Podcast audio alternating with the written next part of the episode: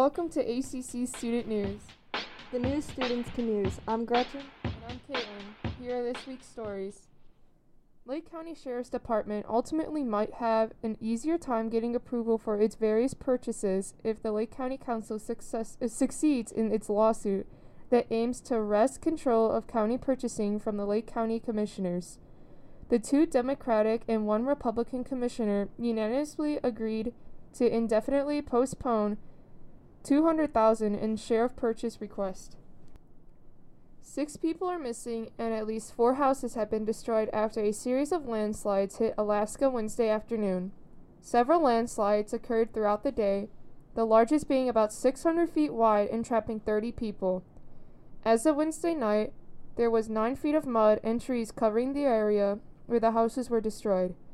Search and rescue operations were suspended for the evening due to unstable ground, but the victims were evacuated as soon as possible. German airport customs officers found 26 reptiles smuggled inside cloth dolls from Mexico. Ten of the reptiles died from suffocation. The reptiles, consisting of horned lizards, alligator lizards, and box turtles, were destined for private buyers in Germany. German officials are trying to trace the origin of the reptiles using DNA samples. It is not clear yet if the reptiles came from the wild or from captive breeding programs, but all three are among the list of protected species. The Detroit Pistons have agreed to a non guaranteed one year contract for LiAngelo Ball. Ball was not selected in the 2018 draft and spent a lot of time playing in different leagues across the United States. Ball spent most of his time last year being a practice player for the Oklahoma City Blue, which is part of the NBA G League.